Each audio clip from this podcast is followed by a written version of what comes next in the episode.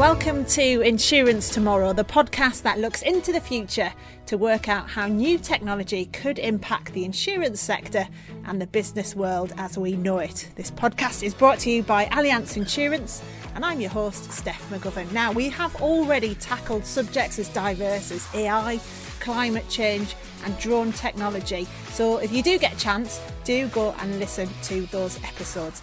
Now, today we're going to be talking about smart industry. Now, you might be someone who's already using smart technology, whether it's watches, speakers, mobile phones, doorbells.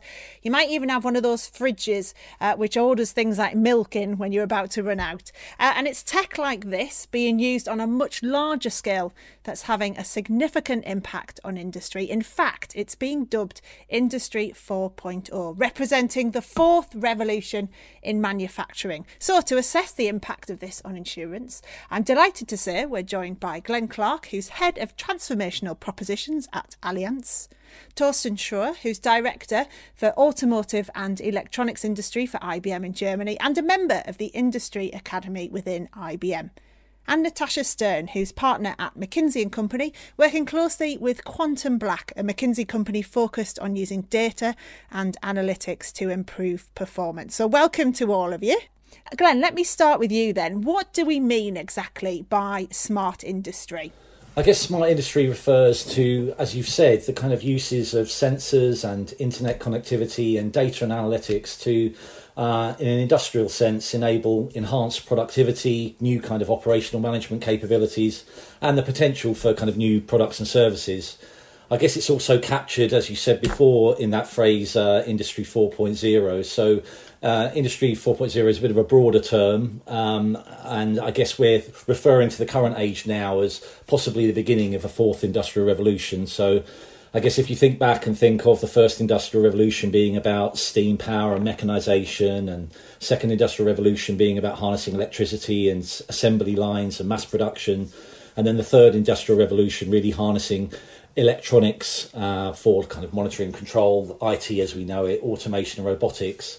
That's kind of the the precedent uh, uh, environment that we we find ourselves in when we're talking about the fourth industrial revolution. And so, I guess the fourth industrial revolution is really talking about um, a, co- a, convergence of a number of uh, new emerging technologies, whether it be IoT, AI, uh, 5G, mobile computing, 3D printing, all sorts of different emerging technologies that are all coming together and raising the potential for increased productivity uh, at this time. And that potential is something that people are trying to quantify as well. Natasha, I know McKinsey's done some research, haven't they, on the economic impact of this? Yeah, that's right. Um, McKinsey Global Institute um, did some research, and the estimate, it's a wide ranging estimate, uh, but a very large one, as you say, Steph. The estimate was between $4 trillion and $11 trillion by 2025. And that's the amount of economic impact that can be brought uh, to all of our lives uh, through smart industries or Industry 4.0. Yeah, and, and I mean, apart from the obvious, what, what are the examples that you have of, of smart technology then? What are the things that have impressed you the most? Um, so uh, maybe less uh, for me personally, but if I tell you about the, the research, it's very interesting. You know, instead of um, looking at, if you like, industry verticals, so what might happen in automotive or what might happen in retail, um, we looked at different settings for where smart industry might be used. Um, and one really important setting is cities. So, um, in the research, when I told you about the 11 trillion, factories are the biggest, um, contributed to that 11 trillion at about 4 trillion. But then cities are the second biggest. And the examples there can be everything from managing the resources of the cities, so, you know, public resources, whether it be swimming pools or others, through to traffic management, where we can better understand the road usage and therefore increase both the uh, productivity of the workers as well as uh, the road use um, and also actually public health and public safety, where again cities can really benefit. Uh, Thorsten, let me bring you in at this point. So, just tell us a bit about what IBM is doing in this area. Well, we as IBM, we, we are on the one side provider of solutions in that domain, but we are also a user of that technology. So really a, a twofold side. So um, if you look what we do, what do we provide in there? One big element, of course, is software. You need a lot of kind of software solutions to run separate industry four zero kind of things. It, this is software which is very much cloud enabled, um, that, that typical thing. Uh, we run also so-called manufacturing execution systems where you need to run the shop floor on a particular application. That's something that we provide. And of course, Watson is big in manufacturing, where we do a lot of things like visual inspection to inspect a particular part, where this is good or bad. So, um, uh, picture analysis, if you like. So, um, and then, of course, big, big, big these days, security. Uh, nobody really wants that his manufacturing environment is being hacked. So these are typical examples on, on the software side. Um, second to that is services, of course. You, we are helping clients to to design to build solutions around that with a classical kind of consulting business. A lot of other companies are working there, of course. Um, but also we run these kind of solutions on behalf of client. If, if uh, I mentioned already cloud, um, a lot of clients want to run these kind of solutions on the cloud, but there are still a lot of clients who want to run this on premise. So there are different ways to run these kind of solutions on the other side. So this is what we're going to provide. Um, but I said also we are a user. Uh, IBM still has an 8 billion US dollar uh, business in terms of hardware, where we build, design, uh, manufacture, assemble, and ship systems, right? Uh, big uh, server kind of things. And in there, um, like five years ago, we started a big, big initiative, a transformation program where we deployed very different areas of this kind of industry 4.0 solutions in our own manufacturing, our own supply chain. And one of the biggest technology enablers we deployed there is, is AI, is Watson, where we help our dispatchers, for example, to make better decisions based on data versus um, what you used to, to do in the past in terms of my gut feeling is part A, part B might come, might not come. It's all driven out of data, and there we went through a major, major transformation to make benefit out of this technology. When you talk about it in those terms, you think of the incredible efficiency that it can bring, and, and that's the key to all of this, making things more efficient. But Torsten, how easy and how accessible is it to businesses to be smarter and, and to take this on? Well, a typical consulting answer. It depends, right? Uh, and I guess Natasha would, would, would raise the, the same comment here. I mean, uh, on, on the one side, it's become much, much easier than maybe 10 years ago because of cloud. Because in, cause in the past, we did great business where people have to buy software and hardware to install the software and then to run these kind of things on their premises.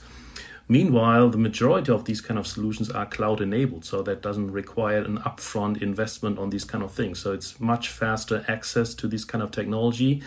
And not only the big guys can afford that, so you have the probability of, of smaller companies being able to use this technology as good as, as anybody else. So I think that's much easier access, but it all comes with a price, and that goes back to security, I think, where you need to protect your intellectual property, your designs, your, the, the operation of your manufacturing environment.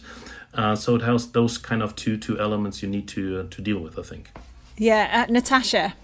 Yeah, I think completely agree um, that on the one hand, it's uh, become more accessible to even the smaller players, um, and on the other hand, lots of challenges uh, may, are still there.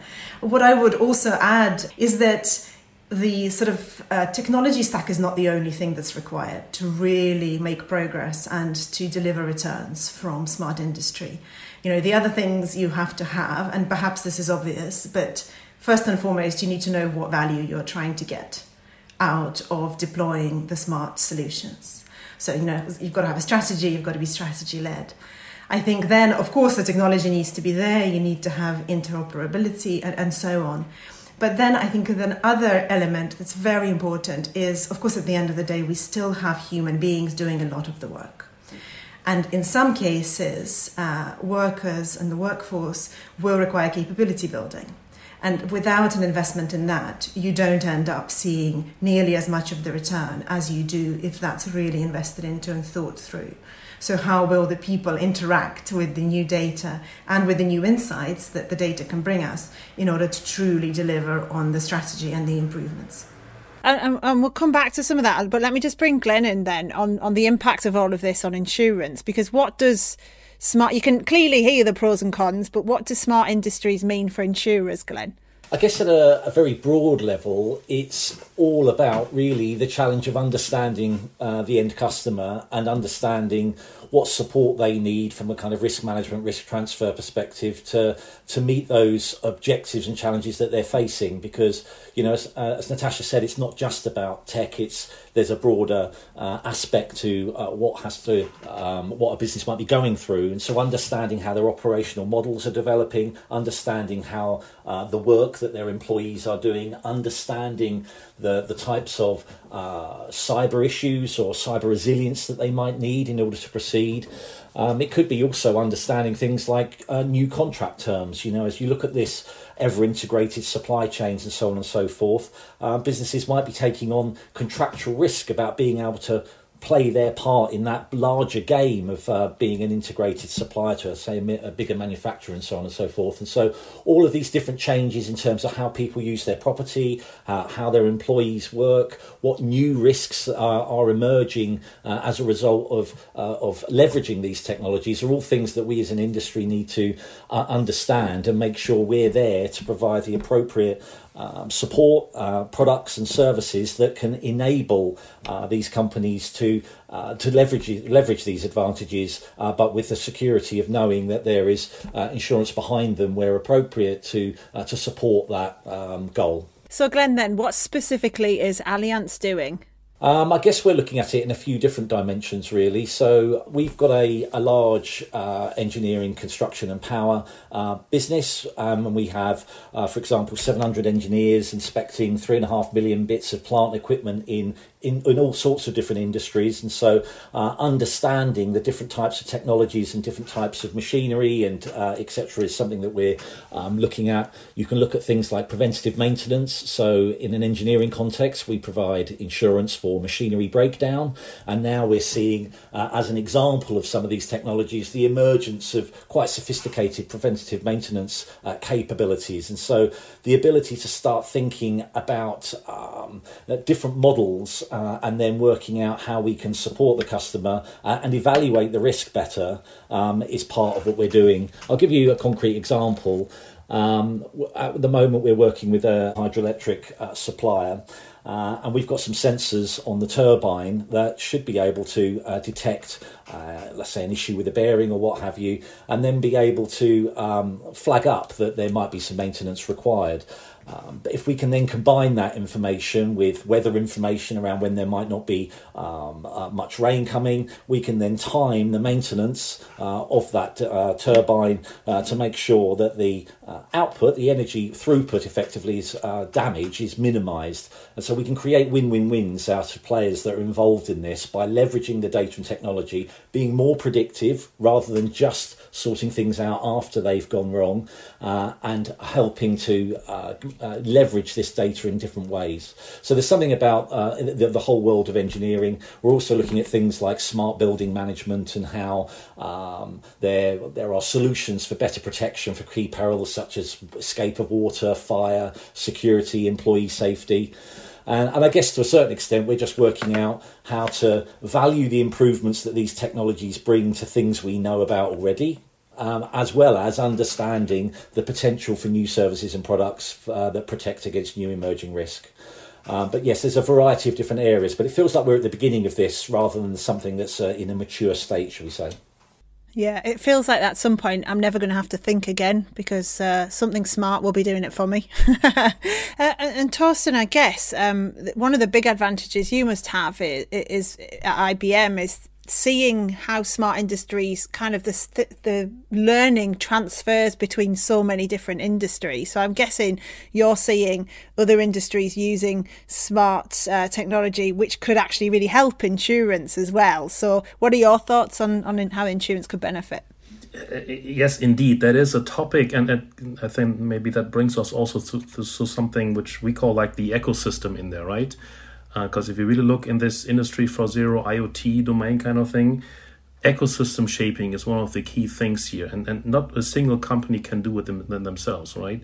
So I, I, see that those kind of kind of um, in, um, industries also converge more and more to really run an end-to-end industry four zero scenario, if you like. So I mean, best example our global headquarter on, on Watson is in Munich, and uh, next to all the manufacturing companies we have in there, there's also an insurance lab. So insurance has a very valid kind of role in there in this ecosystem, and it's one of the key shapers how this is going to run in the future. Because at the end of the day, I think that the big topic is really how can that be used to kind of drive new business models, right? How to make new, find new sources of revenue with these kind of technologies, um, and the, the, the buzzword is their product as a service, right? Uh, people do not want to pay maybe in the long run for their car as they as they, they buy it. They want to kind of uh, pay by use, if you like so. And these kind of approaches in terms of business models have been deployed heavily on those uh, other, say, older industries, if you like so. And the more you go towards that direction, the more is the need of a uh, of an insurance company like Allianz to kind of govern this overall thing and um, address the risk associated with that. So that, that I think is a, it's a big open door uh, to drive these new business models, to shape these ecosystems, and to find new sources of value. Yeah, and, and Glenn, I imagine then it's pretty key that you guys are looking at what other industries are doing for that cross sector learning. Absolutely. I, I think it's also, you know, thinking about that ecosystem part is about also who we should be working with to work out great solutions for the end customer. So, in, in various different vertical domains, um, there are all sorts of different solutions being deployed. And so, well, like we're working with um, some large telco companies that are deploying solutions into end customers and then really understanding what solutions are being uh, deployed and then thinking about how we could also uh, augment that initial uh, deployment with uh, risk management solutions and so on and so forth on, on top of that so that the end customer gets to monetize that capital investment in the new technology um, and is able to then get uh, ancillary benefits around that, uh, which then makes it a much more uh, attractive proposition for kind of one and all. I'll give you an example. Um, you know, that the age of uh, video analytics now is such that you know, for example, you could have in a industrial environment fairly dumb cameras, just normal kind of normal cameras that are observing a, a workplace, and then have uh, the capability to be able to identify automatically whether people are wearing the correct uh, personal protective equipment or not all. And so you can imagine there um, that there is something about uh, how you are, the, the end customer is able to evidence that they are um, uh, creating a more secure and safe environment for their employees. And it creates data and information about the behaviour of that business that allows us to understand that that business is working in perhaps a safer way than perhaps another one. Um, and so there's some really exciting opportunities for us to work out. Yeah, I mean, when you give examples, it makes it so tangible, doesn't it? Because then you go, oh, yeah, that would be really helpful. That would make a difference.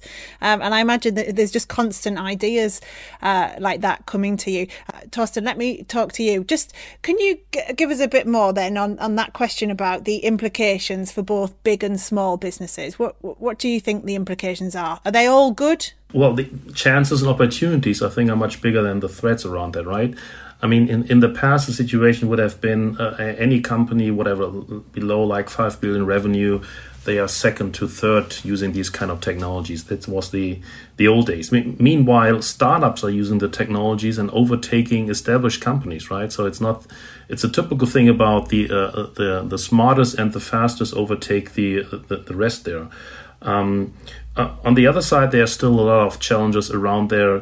In particular, if you look around standardization, right? Uh, there are companies saying, uh, without the standardization being resolved and all these IP protocols in there, I don't do anything. So these are really the slow movers. But the fast movers are overtaking them accepting those challenges, but still kind of proceed and make the experience.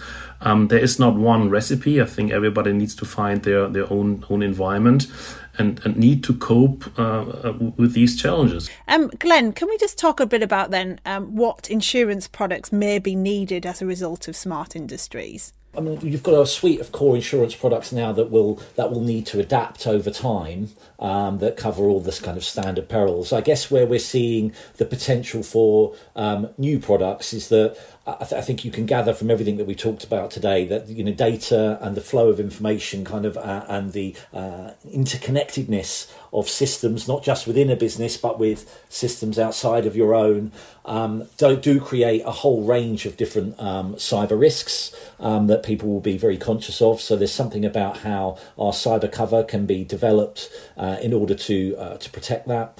Um, it might be also that we need to uh, think about new forms of, of risk protection um, in terms of people uh, or companies starting to understand which elements of this new risk they want to take onto their own balance sheet, what do they want to transfer, what do they want to mitigate um, and control in, in through different dimensions. Torsten, can I ask you your thoughts on the security aspect of this um, in terms of, you know, cybersecurity and what are your thoughts on the security of smart industries?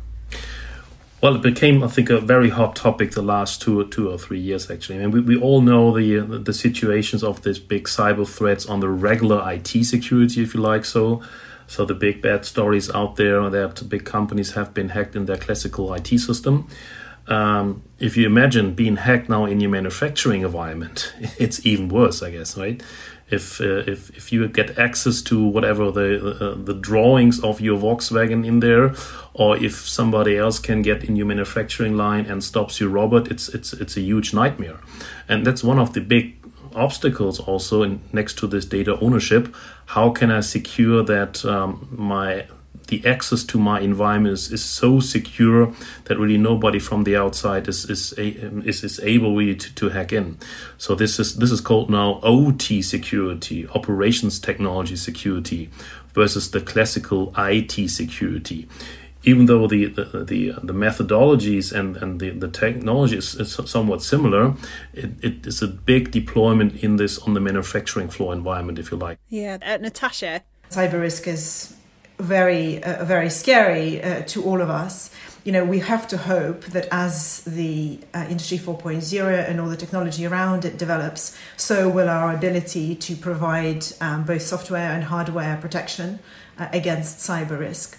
But if we don't uh, find that that develops at speed, then that would be one of the reasons why you could see a, a less um, big impact from Industry 4.0 than you would otherwise do, right? Because, of course, a lot of the estimates as you project into the future and you try to do scenarios depend on consumer adoption and depend on business or worker adoption of these technologies. Um, and of course, uh, you know, as we know, if we see some of the big risks materialize, that'll take longer than if we're, may, we're able to not see them materialize because we've put um, the sorts of examples in place that Glenn's highlighted to mitigate the risk. And as you say, Glenn, as well, you know, you've talked about how the industry can prepare, but what do you think brokers need to know now? Um, and, and I suppose in the future as well. I think the key thing is, that you know our, our brokers are the, the, kind of eyes and ears almost of the insurance industry and really understanding what is going on uh, in the uh, in the end businesses, uh, uh operational models, and so on and so forth. And so um, we you know we need the brokers to really be listening to their clients and understanding what changes they are making to their business um, what new risks they feel they are taking on and uh, and whether they feel that they um, that the, the products and services that the industry is providing um, are, are, are giving them the confidence to um, uh, to proceed. Uh, and so I guess that's really what we're looking for is is that we get um, you know and, and, this is this is the same for insurers as well as brokers as an industry as a whole. We've got to make sure that we are uh, abreast of what's going on um, within uh, the broader industrial verticals. Really understand those changes uh, and how it's making people think about their business, and then making sure um, that we are adapting accordingly. So it's very much a, listening process. I mean, we talk about this being a revolution, but this is not an overnight revolution. You know, just like the previous industrial revolutions that went on for decades, um, this one's likely to take some time to mature, and um, and it will take a while for all parties to really understand that evolving circumstance. So it's absolutely critical that brokers are the eyes and ears that are listening to the end customers and really um, capturing uh, how their mindset is changing as they embark on this uh, journey. Thank you so much uh, for all of your uh, wise words on all of this. Uh, many thanks to our guests, Glenn Clark from Allianz, Torsten Schroer from IBM, Natasha Stern from McKinsey and Company. Don't forget to subscribe to the podcast through your usual podcast provider. Uh, it means you won't miss an episode and you can go back and listen to ones others as well. Plus, we'd love it if you could leave a review because that makes it easier for, for other people to find out about it. So thank you very much from me, and uh, thanks to everyone for listening. Thank you.